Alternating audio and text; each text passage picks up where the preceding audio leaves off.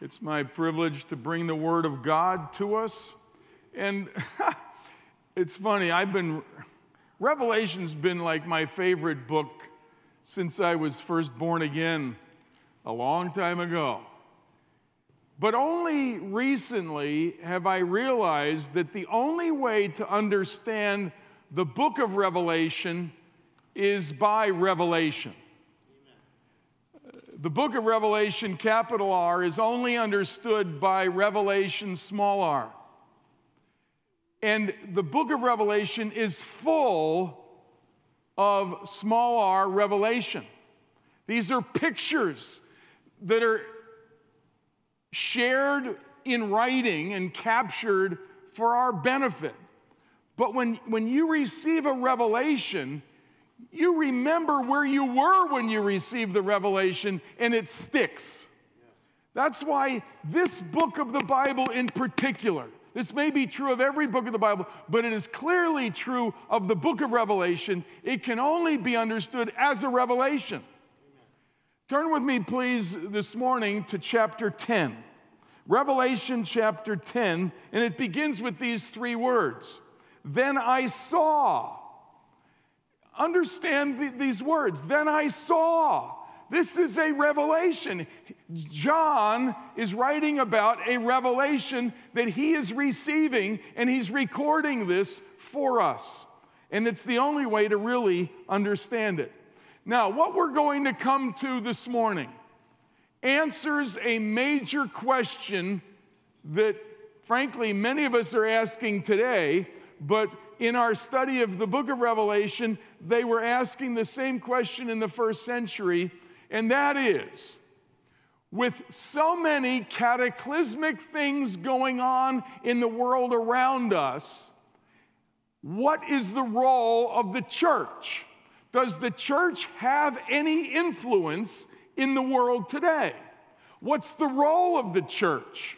Or are we to just hunker down in our bunkers and ride out the storm, ride out the last few days or the last few years of world history?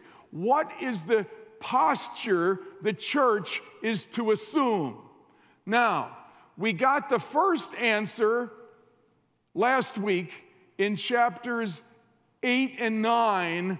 We saw the first call on the church. The first assignment given to the church is the church on its knees in prayer before the Lord.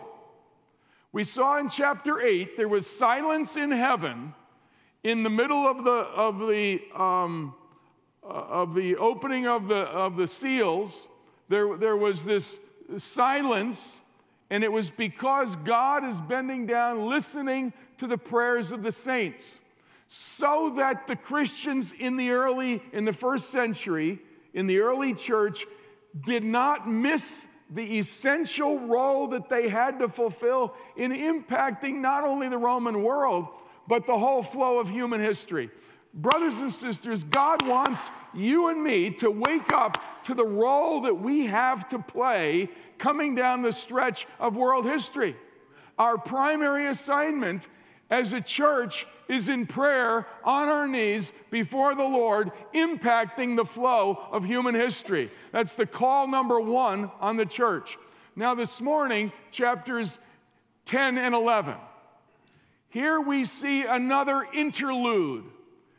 The first in chapter 8 was with the opening of the seven seals of the scroll, and between the sixth and the seventh, there was silence. It was this interlude because as the final events of history are flowing, God wants the church to know its role is prayer. Now, uh, in chapter 8 and 9, we move from the seven seals of the scroll to the seven trumpets given to the seven angels. Now, we've heard six of the trumpets. Now, in chapters 10 and 11, there's this interlude before the blowing of the seventh trumpet. And in this interlude, as all these cataclysmic events are taking place around the globe,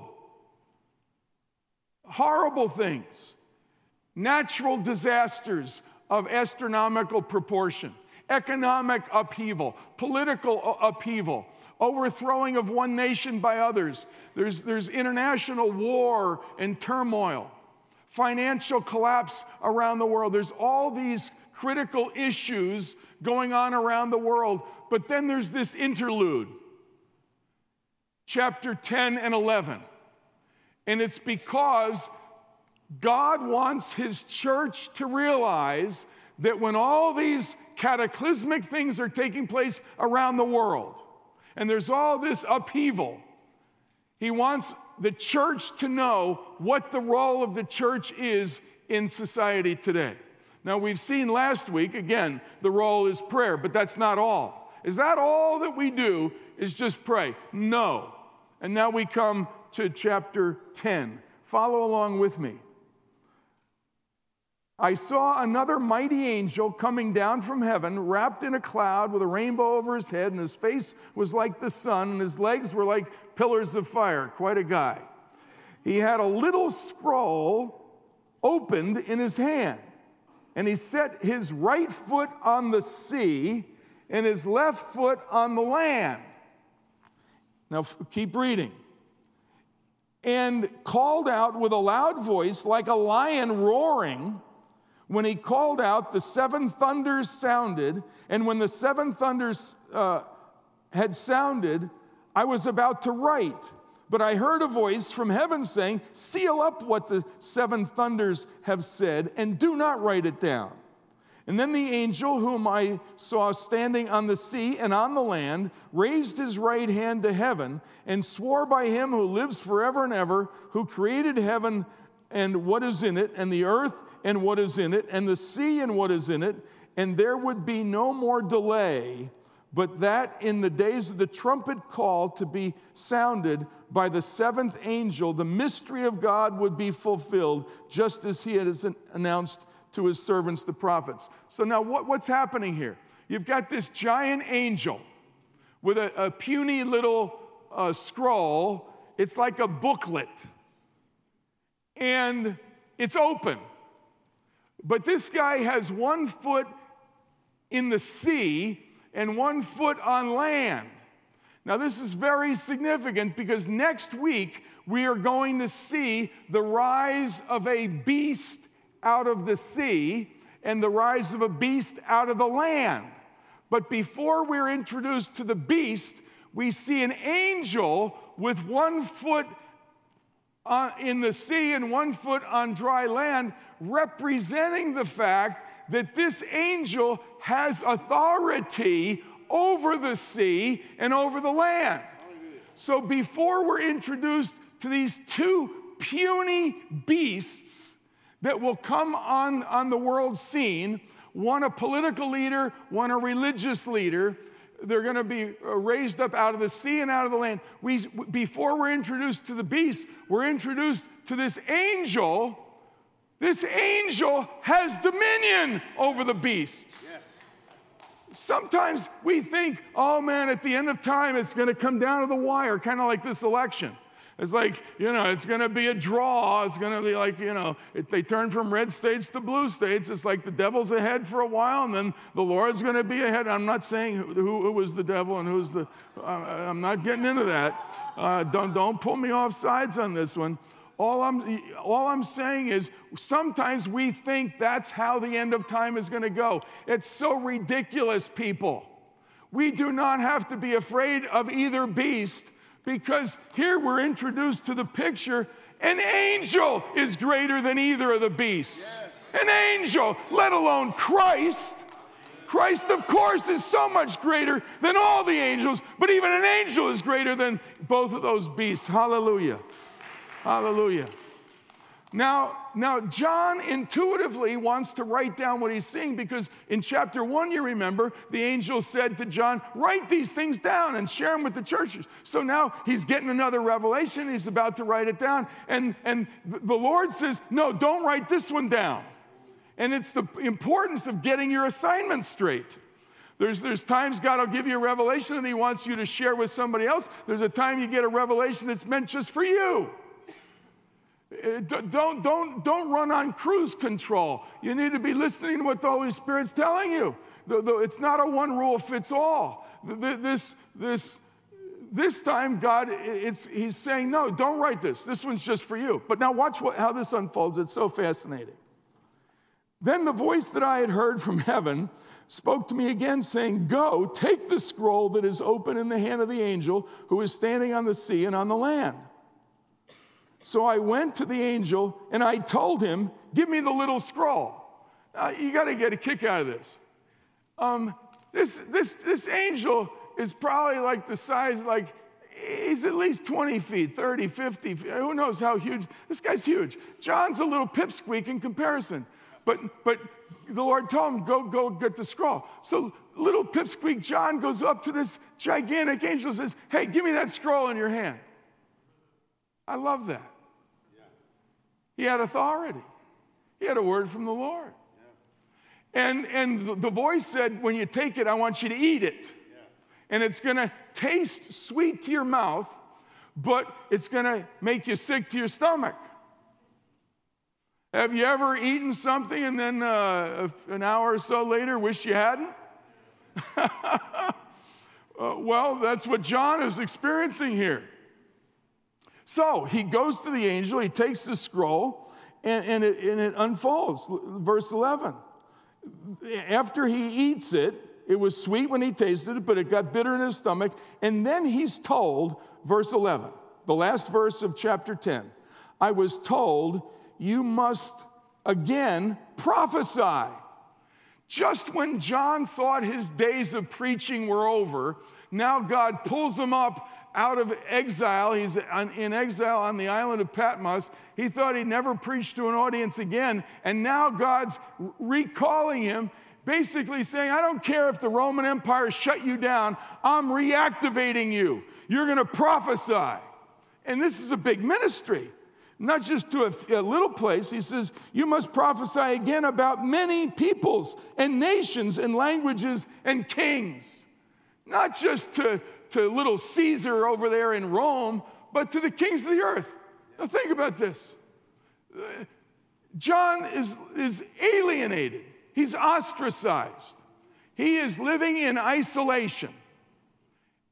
As a political prisoner of Rome for preaching thinking his days of preaching are done, and now out of nowhere, God gives him a revelation, and he says, Now, you, that book, you eat it, and then you're going to preach it. Now, I, I, I, the Lord told me when I started, when I was in college studying to preach, to minister, when I went to seminary studying the lead a church and all those things. The Lord said, Fred, you need to get this down now.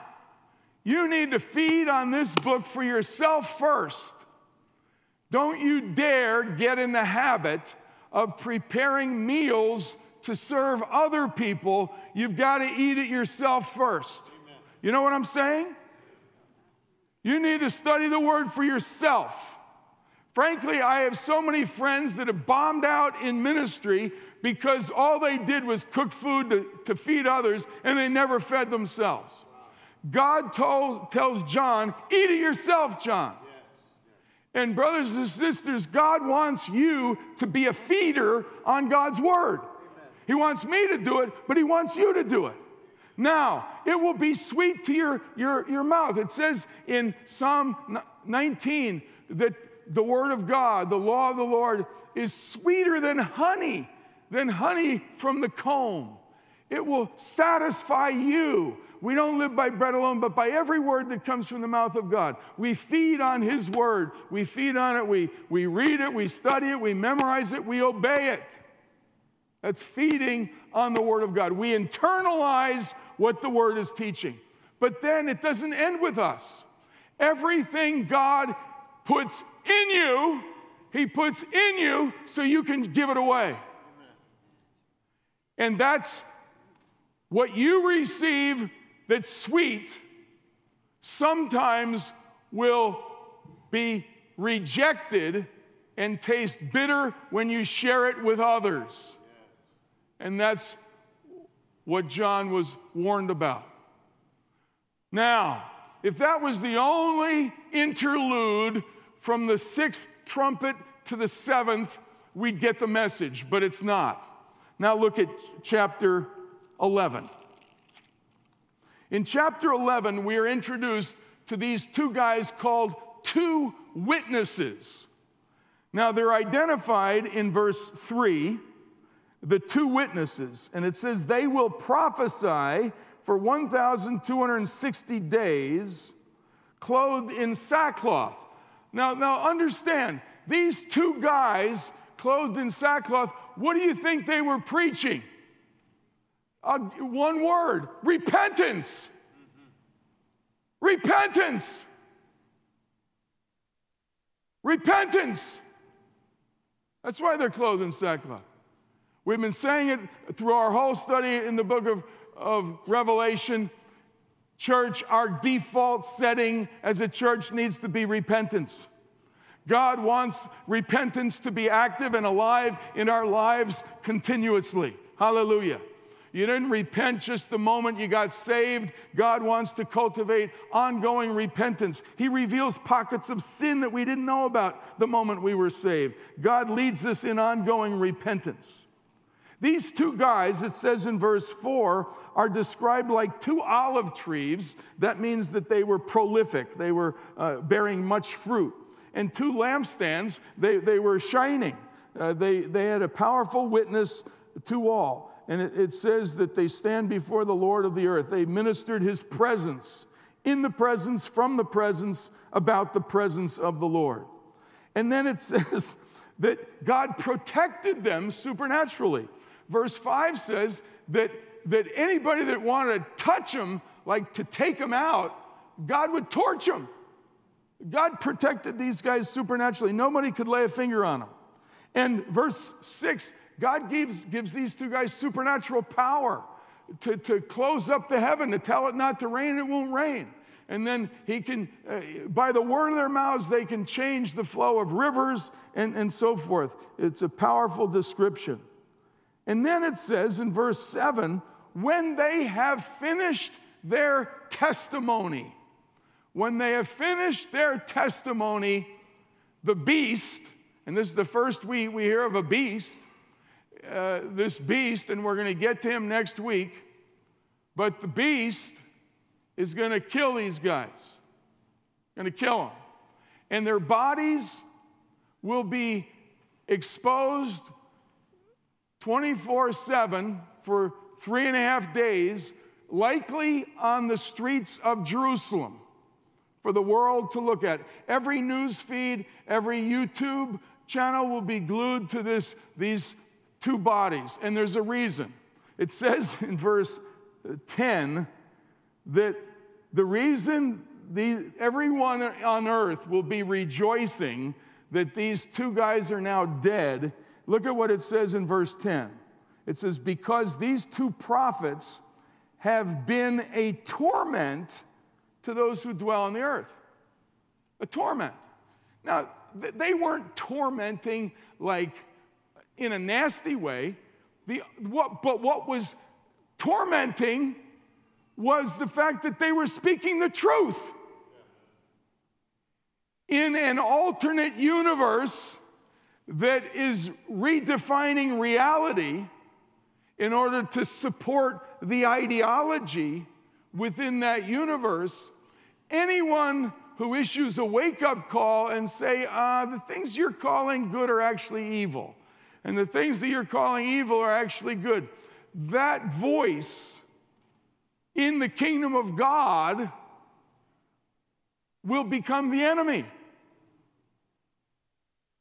And their voice will feel like it's tormenting because the conscience is being raised up. The accountability before God is being raised up because of these two prophets.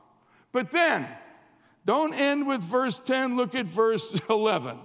But after three and a half days, the breath of God will enter them. And they stood up on their feet, and everybody freaks out. you know, there's graffiti everywhere, there's mockery. And now, because God will always have the final say. And the same God who raised his son from the dead in Jerusalem will raise up these two guys in Jerusalem. Hallelujah.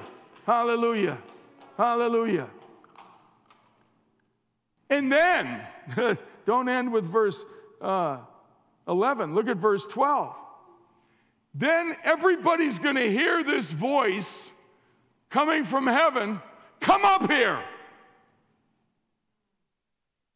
And, you know, there'll be a thousand phones recording this as they go.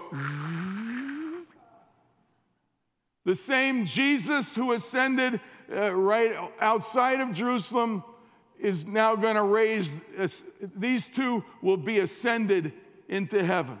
Physically, on an invisible elevator, uh, God's going to take them right up to heaven. Hallelujah. That's a revelation. Yes. That's a revelation. Now, who are these two guys? Well, I believe, Pastor, what do you think?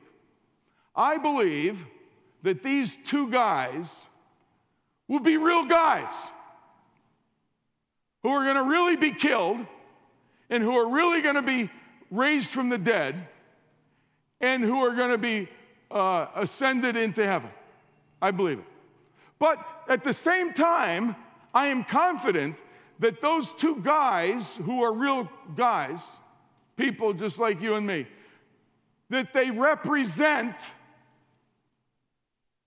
the law and the prophets Moses and Elijah. Now, why do we say that? Because the law and the prophets are the two witnesses over the world.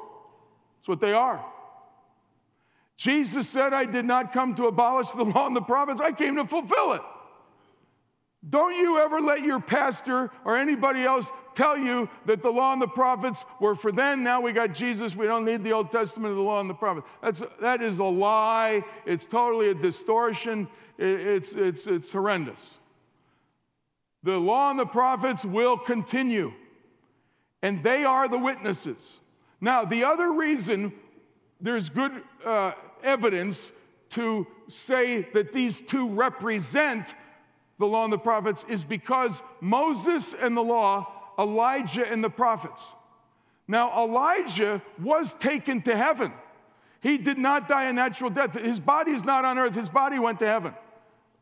And so, what, what, he's already experienced this, so this is nothing for him. Oh, whoa, here we go again. We're going to go, okay, no problem for Elijah. Now, Moses, tradition, Jewish tradition says that the same thing happened to Moses. We know that God took him out uh, to see the promised land, and then we don't know. No, there's, there's no record of what happened. But the tradition within the Jewish system is that his body was, was ascended into heaven. And so there you've got further evidence that these two intentionally represent the law and the prophets.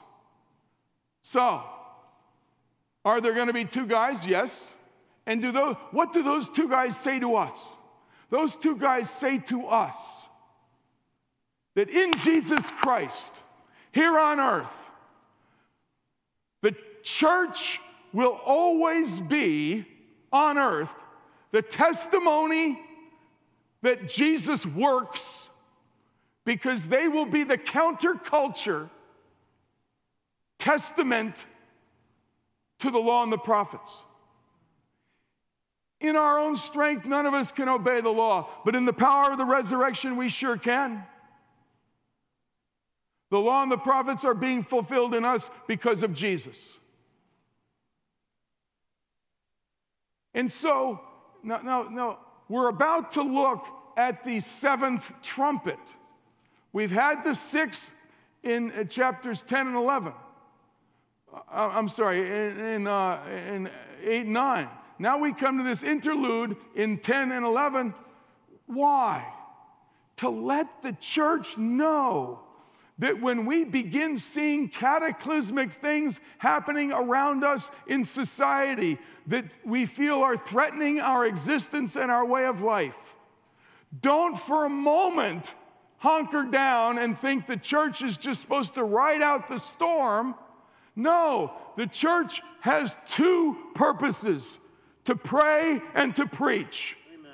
to serve the Lord on our knees and to serve our neighbor on our feet. That's the call of the church. Yes. And it's the message of the book of Revelation for the church today. Amen. It was interesting, and I found this fascinating. Monday, I've never prayed so much for an election. And, and I am so thankful that God gave me that calling. And I've never mobilized so many people to pray. And, and I'm, I'm glad the Lord put that in my spirit. But Monday, before on the eve of the election results, the Lord gave me one word. And He said, When it's revealed who's elected, I've got one thing for you. I want you to be a witness to your neighbors. That was it. I thought he was going to tell me about the election results. I thought he was going to tell me about whatever. That was what he said. And of all things, he spoke that to my spirit on Monday morning before we came over here for our wonderful night of prayer on Monday on election eve. And without even thinking, that's the theme of this message this morning. Just as John was given the word to eat, to apply to his own life, and, the, and a recalling to the ministry of preaching to the nations, God is telling the church in persecuted, crazy days, your role is not done. You have a role to testify to me, to be my witness on earth through these crazy days. And then followed up by chapter 11, where these two witnesses sit over the church and are being lived out within the church by the power of the Holy Spirit, that our lives are being transformed to be more like Christ in fulfilling the law and the prophets. Hallelujah. Then we come to verse 15. We're going to wrap it up here because it says, Then the seventh angel blew his trumpet, and there were loud voices in heaven saying, the kingdom of the world has become the kingdom of our Lord and of his Christ, and he shall reign forever. Hallelujah. If that doesn't get you cranked up, uh, there is something wrong. The kingdom, it's singular. There are literally a thousand kingdoms. There's a hundred thousand kingdoms in the world that make up the world system. But here it's singular the kingdom of the world.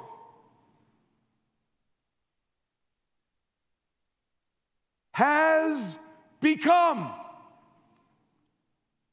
the kingdom of our Lord and of his Christ. He will sit over every other little kingdom and over the corporate kingdom of the world system. This is what everything's moving toward. This is what all of history is moving toward. It's not moving to, to chaos. We are moving from chaos to order. When the kingdom of this world system becomes the kingdom of our Lord and of his Christ. Now, I want you to circle one word there in verse 15, and it's the word His. His Christ. We know that with the kingdoms of this world becoming the kingdom of our Lord, He's our Lord, and of His Christ. Now, we're going to see this next week and in a few weeks to follow, but this world has produced Christs and will yet produce more Christs. There will be a proliferation of Christs, but every Christ other than his Christ is anointed by people. They are our Christs. They're the world's Christ. They are not his Christ. There's only one that is his Christ. Amen. Hallelujah. Hallelujah. Hallelujah. Don't ever be confused. Hallelujah. There's two more pieces of application. I think we'll get it in. The beginning of chapter 11, John is shown, and again, it's a vision, it's a revelation. The temple. And he's told, measure the inner courts, don't measure the outer courts. And I just, I can't let this go by without exhorting us. What this means, church family, is measuring is holding it accountable. See if it's on track. See if it's, it's meeting the specifications. See if it's following the guidelines from heaven. Measure the inner courts. The inner courts, that's us, that's the church. We have access to the inner courts. The church is what God wants us to hold accountable. And then he says, Don't, would you quit measuring the outer courts? That's where the nations are doing what nations do. Unbelievers do what unbelievers do. And I'm telling you, church, we are way too obsessed over what's happening in our society rather than being concerned about what's happening inside the church. I'm telling you, it's not our job to measure society. Society is going to go bad. It's going to go skewing in many different directions. It's not our job to be sit judgmentally and be self-righteous towards the world. Don't be self-righteous toward your neighbors. Neighbors do what neighbors do. Love them. Be a witness to them. Hallelujah. Now, now one final one final word. I want you to turn back and it will all fit together here. I want you to turn back to Revelation chapter 2, verse 13. And it says here, Jesus is speaking to the church in Pergamum, and he says, I know where you dwell, where Satan's throne is. In other words, I know you got it tough. You're up against a lot. I, I understand that. I know where you dwell. Yet you hold fast to my name and you did not deny my faith, even in the days of Antipas. And then these next three words make me cry every time I read them Antipas, my faithful witness. My faithful witness. Would you say those words with me? My faithful witness. Let's say it again. My faithful witness. Again, my faithful witness. The reason this hits me is when I discovered what the name Antipas means.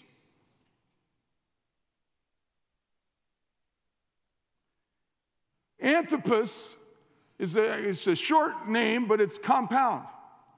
Anti, anybody can recognize that, means against. Pas, if you know any Latin or, or Greek, you know pas means all. Antipas is he stood against all.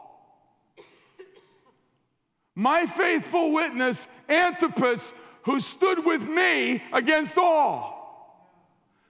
There's a positive way of saying this. Antipas dared to stand alone. There is only one way that you and I will be faithful witnesses.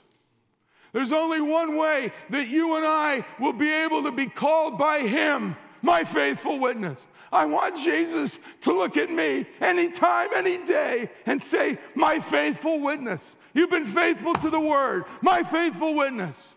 That's what I want. I want to live according to this word. I want my, by my lifestyle and by my preaching, I want to be God's faithful witness. Amen. There's an anointing here. The anointing is a standalone anointing.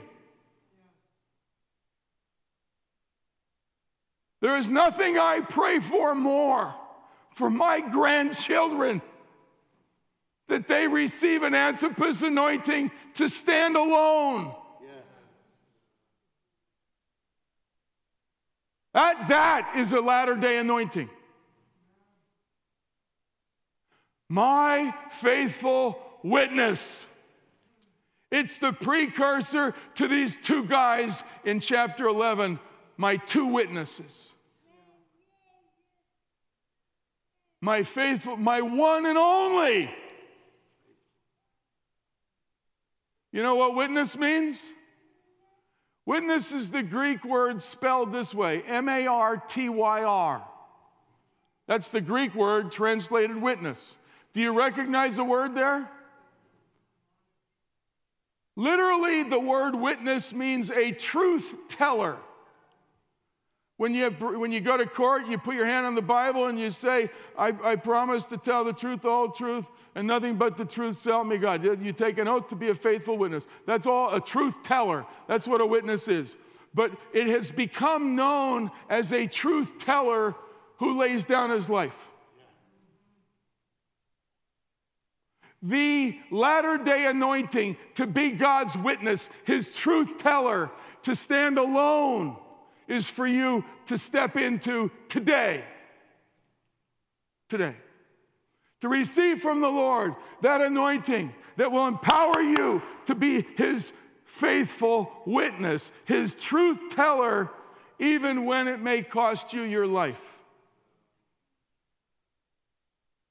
God has blessed me in so many ways. I never dreamt I'd be traveling around the world uh, nine times a year and some of the places God's given me the privilege to go. I want to tell you just one story. When I think it was seven years ago or so, Sherry and I, it might have been longer than that, but we went to Iraq. A few years after Desert Storm, um, uh, Saddam was dead and the country was being rebuilt and it was really a mess. But Sherry and I went. It was a miracle we could get in. And we met north of Baghdad. We drove past guns that had barrels like this thick. They, and they were like this long. They were literally like 15, 20 feet long. Guns that we drove past. I kind of ducked every time we drove past one. And of all things, there were Christians from Baghdad who came to our conference. There were Christians from the north in Mosul and in the south in Basra. 129 gathered with us for four days. And by the end, they were calling us mom and dad. And when, when they went to leave, they hugged us I'll never forget it. They held us like we don't want to let go. And they looked at us in the eyes and said, with their Arabic accent, saying, We will never forget what you've told us. We don't know what the future will hold for us, but you've helped prepare us for whatever the days hold in the future. I'll never forget this. And I became Facebook friends with 40 of them. 40. And they were all young adults, like your age, all from Mosul. And after, and they were sending me prayer requests, and Sherry and I would pray for these guys by name. We would pray. And, and big, big requests, uh, amazing things, terrible things they were sharing with us. And then it went silent.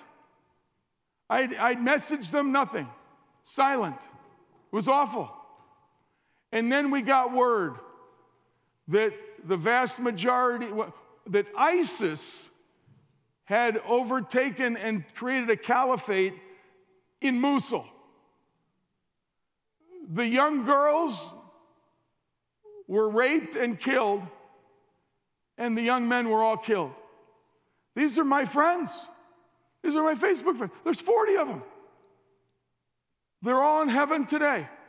But I will never forget their hugs and watching them turn from releasing their arms from around my neck to get on a bus. And I felt like the, I'd never see these people again, but I didn't know why. Not till we get to heaven. Faithful witnesses. This is not imaginary. God's calling you. He wants to give you an anointing to be a faithful witness, to stand alone, and to be a truth teller, even if it costs you your life. It says in Acts 1 8, Jesus said this You will be my martyrs, you will be my truth tellers when the Holy Spirit comes on you, and you will preach, you'll share, you'll testify, you'll tell the truth in Jerusalem, Judea, Samaria, to the ends of the earth. Hallelujah. Hallelujah. It's time to receive that anointing. This is the latter day anointing. And it validates the role of the church until Jesus comes. If you're wondering, well, when do we hunker down? If you are still breathing and you still have a pulse, you don't hunker down. You pray and you preach. That's what we're here for. It's not complicated. We have a role, a strategic role to play. No one will take your place on earth. It's yours to fulfill. And the call of God is on you today. Would you stand with me, please? All around the room. If you have a mask, I'm going to ask you to access it now and I'm going to ask you to put it on. We're going to sing uh, half a song and then we're going to end with another song. But before we go, I want to give you an opportunity to slip out and to come to the front. If you forgot your mask today, please remember next week. We ask everyone to wear a mask out of courtesy and out of just being polite to each other because we love each other. But if you forgot it, we're glad you're here. No harm, no foul. But I, I, I, can, I cannot give you permission to come because we are going to be standing a little bit in proximity to each other. So if you forgot your mask, no problem, but please don't come forward. But in a moment, I want to call us as a church to come before the Lord and to say, Lord, anoint me, pour out your spirit on me, and make me your truth teller, that I would stand alone and tell the truth even if no one stands with me, and even if it costs me my life, would you anoint me this morning to go the distance, to never deny Christ, to be your truth teller on earth as long as I have breath? Would you anoint me? Uh, if that's your heart this morning, I'm going to ask you to come. Spread out across the front. You're welcome to even come up and stand spread out here on the platform. Those with masks, please come. Come. Come and receive from the Lord. This is a time of activation. Holy Spirit, come now. Pour out your presence on us, Lord. Pour out your presence. Lord, I pray that anointing that would empower us to be faithful truth tellers, even when we stand alone, and even if it costs us our lives. Father, minister this message down into our spirit. Lord, as we began, we asked for the ministry of your spirit and your word. And Lord, I pray that your word would do the work now and put this vision in our spirit. That we will never turn back, we will never second guess. Lord, that we would be faithful, that we would be true to you, regardless. We're going to sing a song here, and as we sing, make this your prayer as we come before the Lord. Just hold your hands out, Father. It's your power, it's the power of the Holy Spirit that will fulfill this vision in us as your people. Fulfill it here, Lord. Lord, that you will look at Lilburn and say to us as a people, as a church, here in this town at this time in Northeast Atlanta and call us your faithful witness. Lord, find us faithful. Empower us to be faithful. We're not perfect. Lord, our neighbors don't want perfect people, they want real people, authentic people. Lord, we free ourselves from unfair weights and measures. We break them off and we break off the religious spirits in Jesus' name. And Lord, we come under the Holy Spirit to anoint us to fulfill your kingdom on earth, to represent you, to be your faithful witness, Lord, to stand alone. Lord, Lord, I receive that anointing today to stand alone in Jesus' name. Though none go with me, still I will follow in Jesus' name. And Lord, we want to see fruit. We want to see results. We want to see lives transformed. We want to see people saved and their lives changed. We want to see marriages healed.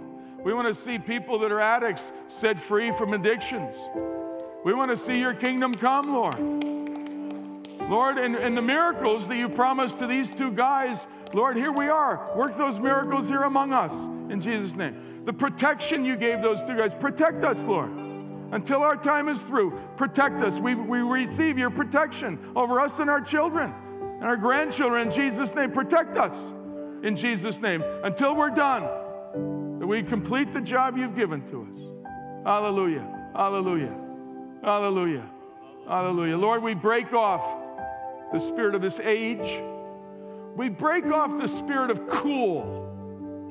It's impossible to strive to be cool and to be a faithful witness. It's impossible. You can't please God in the crowd. Jesus has said that time and time again. The Bible's full of that. And Lord, we break off this world system of trying to be cool, trying to impress people, trying to be popular. Lord, we break that off. We break that off of our youth in Jesus' name. We break that off of middle school and high school and off ourselves and our, from our neighbors and, and in the workplace. Lord, in Jesus' name, we bust that off. Lord, we are clearly the church of the counterculture.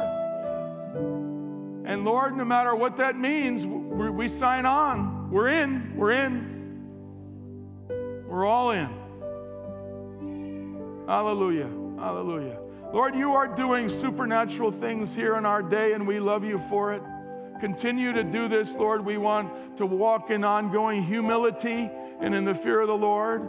Continue, Lord, and in ongoing repentance.